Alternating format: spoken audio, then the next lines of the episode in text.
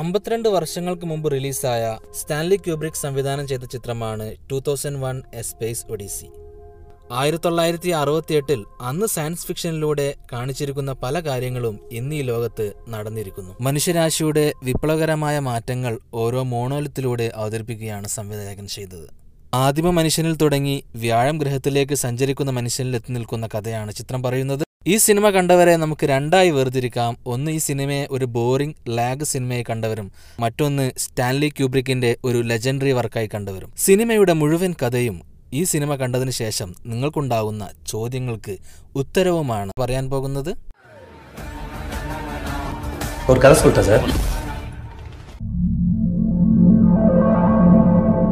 ചിത്രം ആരംഭിക്കുന്നത് ലക്ഷക്കണക്കിന് വർഷങ്ങൾക്ക് മുമ്പാണ്.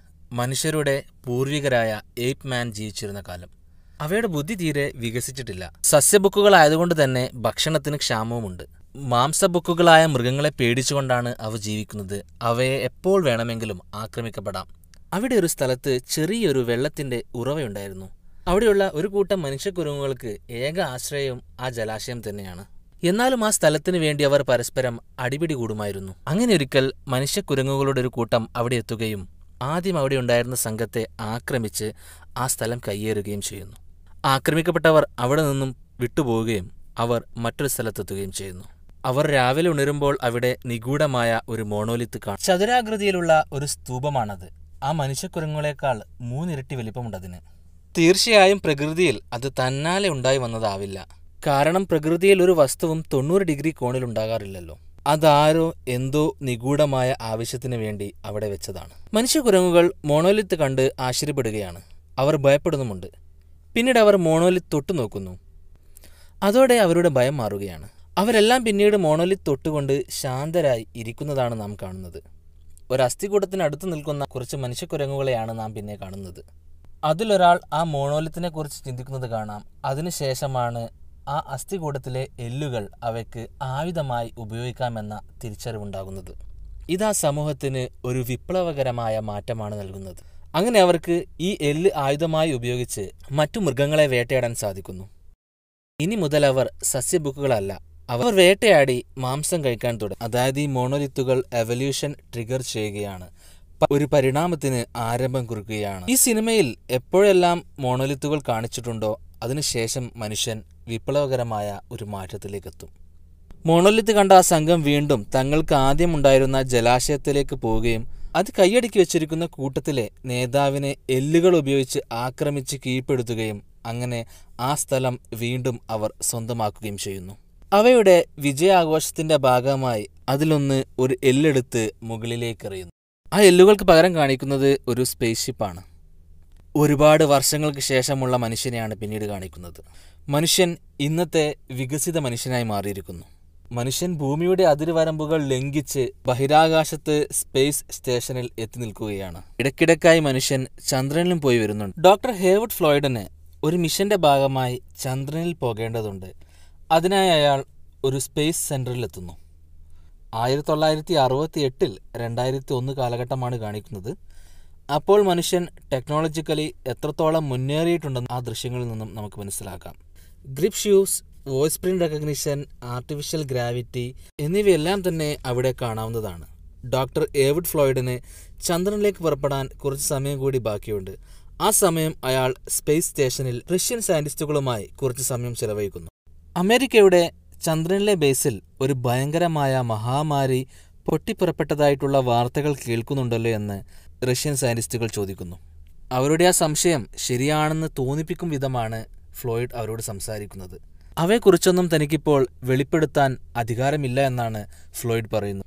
പിന്നീട് നാം കാണുന്നുണ്ട് നാഷണൽ കൗൺസിൽ ഓഫ് ആസ്ട്രോനോട്ടിക് അങ്ങനെ ഒരു വ്യാജ വാർത്ത പ്രചരിപ്പിക്കുന്നതാണ്. അത് മറ്റൊരു കാര്യം മറച്ചുവെക്കാൻ വേണ്ടിയായിരുന്നു. അതുകൊണ്ട് തന്നെയാണ് റഷ്യൻ സയന്റിസ്റ്റുകൾക്ക് അത് സത്യമാണെന്ന് തോന്നിക്കും വിധം ഫ്ലോയിഡ് അവരോട് സംസാരിക്കുന്നതും. വർഷങ്ങൾക്ക് ശേഷമായിട്ടും മനുഷ്യൻ സ്പേസിൽ അത്രയ്ക്ക് അങ്ങോട്ട് പുരോഗമിച്ചിട്ടില്ല എന്നും കൂടി ചിത്രത്തിൽ കാണിക്കുന്നുണ്ട്. ആദ്യകാലത്ത് ഭൂമിയിൽ മനുഷ്യൻ എങ്ങനെയായിരുന്നു ഉണ്ടായിരുന്നത്? അതുപോലെ തന്നെയാണ് ഇപ്പോൾ സ്പേസിൽ മനുഷ്യനുള്ളത്. സ്പേസിൽ മനുഷ്യൻ ബേബി ഫുഡാണ് കഴിക്കുന്നത്. അതുപോലെ തന്നെ അവർക്ക് നേരാവണ്ണം അവിടെ നടക്കാനും സാധിക്കുന്നില്ല. ടോയ്ലറ്റിൽ പോകാൻ വേണ്ടി പോലും അവർക്ക് ഇൻസ്ട്രക്ഷൻ വായിക്കേണ്ടി വരുന്നുണ്ട്. സ്പേസിലെ ഈ പ്രശ്നങ്ങളെല്ലാം ഇല്ലാതാക്കാൻ അവർക്ക് ഇനിയും പുരോഗമിക്കേണ്ടതുണ്ട്. ഡോക്ടർ ഫ്ലോയിഡ് ഒരു പേടകത്തിൽ കയറി സ്പേസ് സ്റ്റേഷനിൽ നിന്നും ചന്ദ്രനിലെത്തുന്നു. ചന്ദ്രനിലുള്ള അമേരിക്കൻ ബേസിലെ തന്റെ സഹപ്രവർത്തകരോട് സംസാരിക്കുന്നു. ചന്ദ്രനിൽ അവർക്ക് നിഗൂഢമായ ഒരു സ്തൂപം ലഭിച്ചിട്ടുണ്ട്. അത് നാച്ചുറലി അവിടെ ഉണ്ടായതല്ല എന്നും ആരോ അവിടെ കൊണ്ടുപോയി വെച്ചതാണെന്നും അവർ സംസാരിക്കുന്നുണ്ട്. ഈ കണ്ടെത്തലിനെ മറ്റു രാജ്യങ്ങളിൽ നിന്നും മറച്ചു വെക്കാൻ വേണ്ടിയാണ് അവർ മഹാമാരിയുടെ വ്യാജ വാർത്ത പ്രചരിപ്പിച്ചത്. ഈ വിവരമൊരിക്കലും പുറംലോകം അറിയാൻ പാടില്ല എന്ന് കർശന നിർദ്ദേശം നൽകുന്നുണ്ട് ഡോക്ടർ ഫ്ലോയിഡ്. ആ ഷേപ്പിനെ അവർ ടി എം എ വൺ അഥവാ ടൈക്കോ മാഗ്നറ്റിക് അനോണിമസ് വൺ എന്നാണ് വിളിക്കുന്നത്. ഈ വസ്തു നാൽപ്പത് ലക്ഷം വർഷങ്ങൾക്ക് മുമ്പാണ് ചന്ദ്രനിൽ ആരോ വെച്ചതെന്ന് അവർ പറയുന്നുണ്ട്. ഒരിക്കലും ഈ വസ്തു പ്രകൃതിദത്തമല്ല. ഇത് എന്താണെന്ന് അവർക്ക് മനസ്സിലാകുന്നുമില്ല. ഡോക്ടർ ഫ്ലോയിഡ് ചില ആസ്ട്രോനോട്ടിനെയും കൂടി ടി എം എ വൺ പരിശോധിക്കാൻ അങ്ങോട്ട് പോകുന്നു. ലക്ഷക്കണക്കിന് വർഷങ്ങൾക്ക് മുമ്പ് മനുഷ്യക്കുരങ്ങുകൾ കണ്ട അതേ തരത്തിലുള്ള മോണോലിത്താണത്. പരിശോധനാ സംഘം മോണോലിത്ത് തൊടുകയും അതിനടുത്ത് നിന്നുകൊണ്ട് ഗ്രൂപ്പ് ഫോട്ടോ എടുക്കുകയും ചെയ്യുന്നു. അങ്ങനെ ഫോട്ടോ എടുക്കാൻ ശ്രമിക്കുമ്പോഴാണ് സൂര്യപ്രകാശം മോണോലിത്തിൽ പതിക്കുന്നതും അപ്പോൾ അതിൽ നിന്നും ഹൈ വേവ് റേഞ്ചുള്ള ചില റേഡിയോ സിഗ്നലുകൾ പുറപ്പെടുന്നു. അത് വ്യാഴം ഗ്രഹത്തിലേക്കാണ് പോകുന്നത്. മോണോലിത്തിനെ കുറിച്ചുള്ള ക്യൂരിയോസിറ്റി അവർക്ക് വർദ്ധിച്ചു വരികയാണ്. മോണോലിത്തിനെ കുറിച്ച് കൂടുതൽ അറിയണമെങ്കിൽ അവർക്ക് വ്യാഴം ഗ്രഹത്തിൽ പോകേണ്ടി വരുമെന്ന് അവർ പറയുന്നുണ്ട്. പക്ഷേ ഇപ്പോൾ അങ്ങോട്ട് അവർക്ക് പോകാൻ സാധ്യമല്ല. ഓരോ മോണോലിത്തും മനുഷ്യന് ഓരോ എവല്യൂഷൻ ട്രിഗർ ചെയ്യുകയാണ് ചെയ്യുന്നത്. രണ്ടാം മോണോലിത്ത് മനുഷ്യനെ കൂടുതൽ വികസിത തലത്തിലേക്ക് എത്തിക്കും. ചന്ദ്രനിൽ മോണോലിത്ത് കിട്ടിയതിന് പതിനെട്ട് മാസങ്ങൾക്ക് ശേഷം ഡിസ്കവറി എന്നു പേരുള്ള വ്യാഴത്തിലേക്ക് പുറപ്പെടുന്ന പേടകത്തെയാണ് നാം കാണുന്നത്. ചന്ദ്രനിലെ മോണോലിത്ത് പുറപ്പെടുവിച്ച റേഡിയോ സിഗ്നലുകളെ ലക്ഷ്യമാക്കി വ്യാഴം ഗ്രഹത്തിലേക്കാണ് അവരുടെ യാത്ര. ഇപ്പോൾ പേടകത്തിനകത്ത് ഡോക്ടർ ഡേവിഡ് ബോമാനും ഫ്രാങ്ക് പൂളും മാത്രമാണ് ആക്റ്റീവായിട്ടുള്ളത്. ബാക്കിയുള്ള ക്രൂ മെമ്പേഴ്സ് ക്രയോജനിക് സ്ലീപ്പിലാണ് അതായത് അവരെ ഡീപ്പ് സ്ലീപ്പിൽ ഉറക്കി വച്ചിരിക്കുകയാണ്. ആക്റ്റീവായിട്ടുള്ള രണ്ട് പേർക്കും യഥാർത്ഥ മിഷൻ എന്താണെന്നറിയില്ല. അതായത് ചന്ദ്രനിലെ മോണോലിത് പുറപ്പെടുവിച്ച റേഡിയോ സിഗ്നലുകൾ തേടിയാണ് അവർ വ്യാഴത്തിലേക്ക് പോകുന്നതെന്ന് അവർക്കറിയില്ല. അവരുടെ കൂടെ ആ പേടകത്തിൽ H A L nine thousand എന്നു പേരുള്ള ഒരു സൂപ്പർ കമ്പ്യൂട്ടറുണ്ട്. മനുഷ്യനെ പോലെ ചിന്തിക്കാൻ കഴിയുന്ന ആർട്ടിഫിഷ്യൽ ഇന്റലിജൻസ് ഉള്ള കമ്പ്യൂട്ടർ മനുഷ്യരെക്കാൾ വേഗത്തിൽ എല്ലാ കാര്യങ്ങളും ആ കമ്പ്യൂട്ടറിന് ചെയ്യാൻ സാധിക്കും. ആയിരത്തി തൊള്ളായിരത്തി അറുപത്തെട്ടിലാണ് ഈ ആർട്ടിഫിഷ്യൽ ഇന്റലിജൻസിനെ കുറിച്ച് ഈ സിനിമയിൽ വന്നത്. സ്പേസ് ഷിപ്പിന്റെ മുഴുവൻ കൺട്രോളും H A L nine thousand ആണ് ഒരു ടാബ് പോലെയുള്ള ഗാഡ്ജറ്റിൽ അവർ അവരുടെ തന്നെ ഭൂമിയിൽ നിന്നും ബി ബി സിയിൽ പ്രക്ഷേപണം ചെയ്ത ഒരു ഇന്റർവ്യൂ കാണുകയാണ്. ചേൽ നയൻ മനുഷ്യനെ പോലെ ഇമോഷൻസ് ഉണ്ടോ എന്ന് ചോദിക്കുമ്പോൾ അതിന് ഇമോഷൻസ് ഉണ്ട് പക്ഷേ അത് യഥാർത്ഥമാണോ എന്ന് അറിയില്ല എന്നാണ് അവർ ആ ഇന്റർവ്യൂവിൽ പറയുന്നത്. ഈ യാത്ര തന്നെയാണ് ആ മോണോലിത്തിന് ശേഷമുള്ള മനുഷ്യന്റെ പരിണാമം. ചന്ദ്രനിൽ പോയിക്കൊണ്ടിരിക്കുന്ന മനുഷ്യൻ ഇപ്പോൾ വ്യാഴത്തിലേക്കാണ് യാത്ര ചെയ്യുന്നത്. ചന്ദ്രനിലേക്കുള്ള യാത്ര പോലെയല്ല വ്യാഴത്തിലേക്കുള്ള യാത്ര ഒരുപാട് ദുഷ്കരമായ വഴിയാണത്. മോണോലിത്തിന് മുമ്പ് ആദ്യം അവർ പോയതുപോലെ നടക്കാൻ കഴിയാത്ത പേടകമല്ല ഇപ്പോൾ. അതുപോലെ തന്നെ അവർക്ക് ഈസിയായി ഏത് ഭക്ഷണവും കഴിക്കാനും സാധിക്കുന്നുണ്ട്. അതുപോലെ മനുഷ്യനെ പോലെ ചിന്തിക്കാൻ കഴിയുന്ന ഒരു കമ്പ്യൂട്ടറും. ഇതെല്ലാം തന്നെ ആ മോണോലിത്തിന് ശേഷമുള്ള മനുഷ്യന്റെ വികാസമാണ് കാണിക്കുന്നത്. മനുഷ്യൻ തന്റെ ഇമോഷൻസ് ഒളിപ്പിച്ചു വെക്കാൻ അറിയുന്നവനാണ്. പക്ഷേ എച്ച് എൽ നയൻ തൗസൻഡിന് തന്റെ ഇമോഷൻസ് ഒളിപ്പിച്ചു വെക്കാൻ അറിയില്ല എന്ന് സിനിമയിലെ പല സീനുകളിലും നമുക്ക് കാണാം. സ്പേസ് ഷിപ്പിന്റെ പുറംഭാഗത്തുള്ള യൂണിറ്റിലെ ഡാറ്റ റീഡ് ചെയ്യുന്നതിൽ എച്ച് എൽ നയൻ തെറ്റുപറ്റുന്നു. ആ യൂണിറ്റിൽ പ്രശ്നങ്ങളുണ്ടെന്നും അത് അടുത്ത എഴുപത്തിരണ്ട് മണിക്കൂറിനുള്ളിൽ പൂർണമായും പ്രവർത്തനം നിർത്തുമെന്നും എച്ച് അവർക്ക് വിവരം നൽകുന്നു. അത് പിന്നീട് മുഴുവൻ സ്പേസ് ഷിപ്പിനെയും ബാധിക്കുമെന്നും എച്ച് പറയുന്നുണ്ട്. ബോമനും പൂളും ആ യൂണിറ്റിലേക്ക് പോവുകയും അവിടെ പോയി ചെക്ക് ചെയ്യുകയും ചെയ്യുന്നു. അതിന് യാതൊരു പ്രശ്നവുമില്ല എന്ന് അവർ കണ്ടെത്തുന്നു. എച്ച് എൽ നയൻ തൗസൻഡിന്റെ ഭൂമിയിലുള്ള ടിൻ സിസ്റ്റവും അവിടെ പ്രശ്നങ്ങളില്ല എന്ന് തന്നെയാണ് പറയുന്നത്. അങ്ങനെ ബൊമനും പൂളും തെറ്റ് എച്ച് എല്ലിലെ തന്നെയാണെന്ന് എച്ച് എല്ലിനോട് പറയുന്നു. തെറ്റ് പറ്റിയാൽ അത് അംഗീകരിക്കണമെന്നും എച്ച് എല്ലിനോട് പറയുന്നു. പക്ഷെ തെറ്റുകൾ മനുഷ്യന് മാത്രമേ സംഭവിക്കൂ എന്നും മെഷീൻസിന് തെറ്റുകൾ പറ്റില്ല എന്നുമാണ് എച്ച് എൽ പറയുന്നത്. എച്ച് എല്ലിന്റെ സംസാരത്തിൽ സംശയം തോന്നിയ എച്ച് എല്ലിന്റെ ഹയർ ബ്രെയിൻ സിസ്റ്റം ഡിസേബിൾ ചെയ്യാൻ തീരുമാനിക്കുന്നു. അവർ അറിയാതെ എച്ച് എൽ അവരുടെ ചുണ്ടിന്റെ അനക്കം മനസ്സിലാക്കി അവരുടെ പ്ലാൻ മനസ്സിലാക്കുന്നു. ഹയർ ബ്രെയിൻ സിസ്റ്റം ഓഫാക്കുക എന്ന് പറഞ്ഞു കഴിഞ്ഞാൽ എച്ച് എല്ലിനെ കൊല്ലുക എന്നതിന് തുല്യമാണ്. അതുകൊണ്ട് തന്നെ എച്ച് എൽ സ്വന്തം ജീവൻ രക്ഷിക്കാൻ വേണ്ടി പല കൊലപാതകങ്ങളും പിന്നീട് നടത്തുകയാണ്.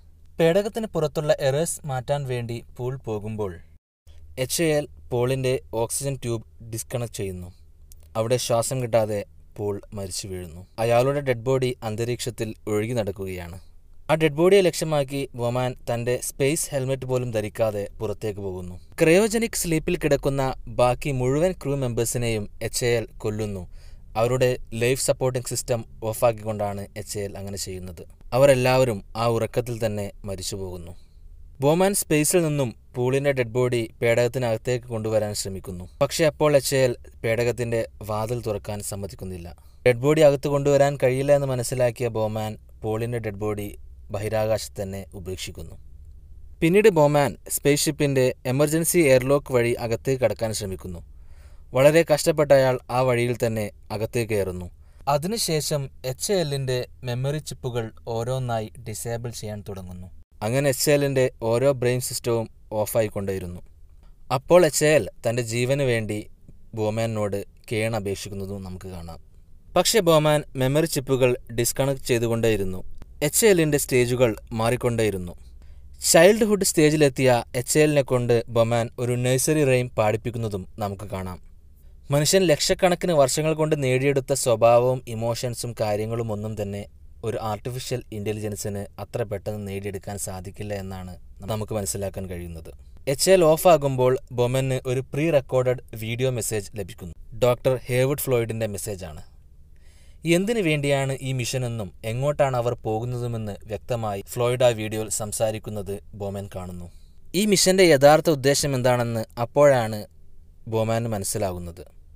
പതിനെട്ട് മാസങ്ങൾക്ക് മുമ്പ് അവർക്ക് ആദ്യമായി ഭൂമിയിലല്ലാതെ മറ്റൊരിടത്ത് ഇന്റലിജൻസ് ലൈഫുണ്ടെന്ന വിവരം കിട്ടിയെന്നും അത് ആരാണെന്ന് അന്വേഷിക്കാൻ വേണ്ടിയാണ് ഈ മിഷനെന്നും ബോമൻ മനസ്സിലാക്കുന്നു. ഇന്റലിജൻസ് ലൈഫ് എന്ന് ഉദ്ദേശിക്കുന്നത് ആരെയാണെന്ന് സിനിമയിൽ വ്യക്തമാക്കുന്നില്ല. അത് ഏലിയൻസിനെ കുറിച്ചാകാനാണ് സാധ്യത. മനുഷ്യനേക്കാൾ പുരോഗമിച്ചിട്ടുള്ള ഒരു വിഭാഗം. അവരായിരിക്കും മനുഷ്യനെയും ഇതേ പുരോഗതിയിലേക്ക് മോണോലിത്തുകൾ വഴി നയിച്ചതെന്നാണ് സിനിമയിൽ പറയുന്നത്. മോണോലിത്തുകൾ വഴി പരിണാമത്തിന്റെ പല ഭാഗങ്ങളിലേക്കും മനുഷ്യനെ എത്തിച്ചത് ഈ ഇന്റലിജൻസ് ലൈഫുകളാണ് അതായത് ഈ ഏലിയൻസ് ആണെന്നാണ് സിനിമയിൽ പറയുന്നത്. ബൊമന്റെ പേടകം വ്യാഴത്തിനടുത്തേക്ക് എത്തുമ്പോഴാണ് അവിടെ മൂന്നാമത്തെ മോണോലിത്ത് സ്പേസിൽ ബൊമൻ കാണുന്നത്. ഇ വി എ പോർട്ട് വഴി പേടകത്തിൽ നിന്നും പുറത്തേക്കിറങ്ങിയ ബൊമൻ ഒരു സ്റ്റാർഗേറ്റ് സീക്വൻസിനകത്തേക്ക് പോകുന്നതാണ് നാം കാണുന്നത്. ഒരു വോം ഹോൾ പോലെയുള്ള ഒന്ന്. അതുവഴി സമയത്തിനും ദേശത്തിനും അതീതമായി മുന്നോട്ട് പോയിക്കൊണ്ടേയിരുന്നു. അതൊരു ഹയർ ഡൈമെൻഷനിലേക്കുള്ള വഴിയാണെന്നും ചിലർ പറയുന്നു. മനുഷ്യന്റെ പിറവി പോലെയാണ് ആ സീക്വൻസിൽ നമുക്ക് കാണാൻ സാധിക്കുക. അതുപോലെ തന്നെ ഡിസ്കവറി പേടകത്തിന്റെ ഷേപ്പും സ്പേംസിനെ പോലെയാണ് കാണിച്ചിരിക്കുന്നത്. പിന്നീട് ബോമൻ സഞ്ചരിക്കുന്നത് നാച്ചുറൽ ലാൻഡ്സ്കേപ്പിലെ കൂടിയാണ്. ഭൂമിയിലുള്ളതുപോലെ പർവതങ്ങളെ പല നിറവ്യത്യാസങ്ങളോടെ അവിടെ കാണാം. ബോമൻ ഇ വി എ പോർട്ടിൽ നിന്നും പുറത്തേക്കിറങ്ങുമ്പോൾ അയാൾ ഒരു റൂമിനകത്താണ്. ഒരു നിയോ ക്ലാസിക്കൽ ഫ്രഞ്ച് സ്റ്റൈലിലുള്ള ഒരു റൂമാണ്. ഇത് എൻലൈറ്റ്മെന്റ് കാലഘട്ടത്തെയാണ് ആ റൂം വ്യക്തമാക്കുന്നത്. ആ റൂം അവിടെ സെറ്റ് ചെയ്തിരിക്കുന്നത് മനുഷ്യനേക്കാൾ പുരോഗമിച്ച ജീവികളാണ്. ബോമൻ അവിടെ കേൾക്കുന്ന ശബ്ദങ്ങളും അവരുടേതാകാം.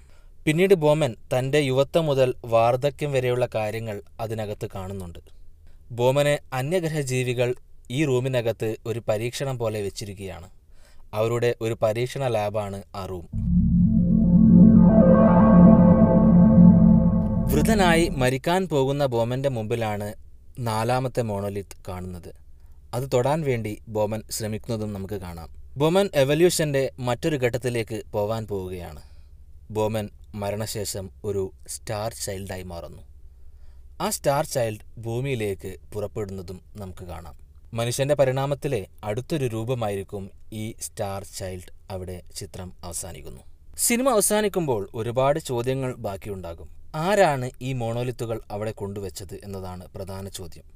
സിനിമയിൽ പറയുന്ന ഇന്റലിജന്റ് ലൈഫ് എന്ന് മാത്രമാണ്.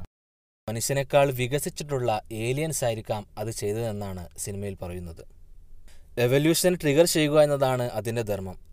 ആദ്യ മോണോലിത്തിൽ മൃഗങ്ങളെപ്പോലെ ജീവിച്ചിരുന്ന ബുദ്ധിയില്ലാത്ത മനുഷ്യന്മാർ പിന്നീട് ആധുനിക മനുഷ്യനായി മാറുന്നതാണ് നാം കാണുന്നത്. രണ്ടാം മോണോലത്തിന് ശേഷം സ്പേസിൽ മനുഷ്യനുണ്ടായിരുന്ന പരിമിതികൾ ഇല്ലാതാകുന്നു. അങ്ങനെ അവർക്ക് വ്യാഴത്തിലേക്ക് വരെ സഞ്ചരിക്കാനുള്ള കഴിവ് ലഭിക്കുന്നു.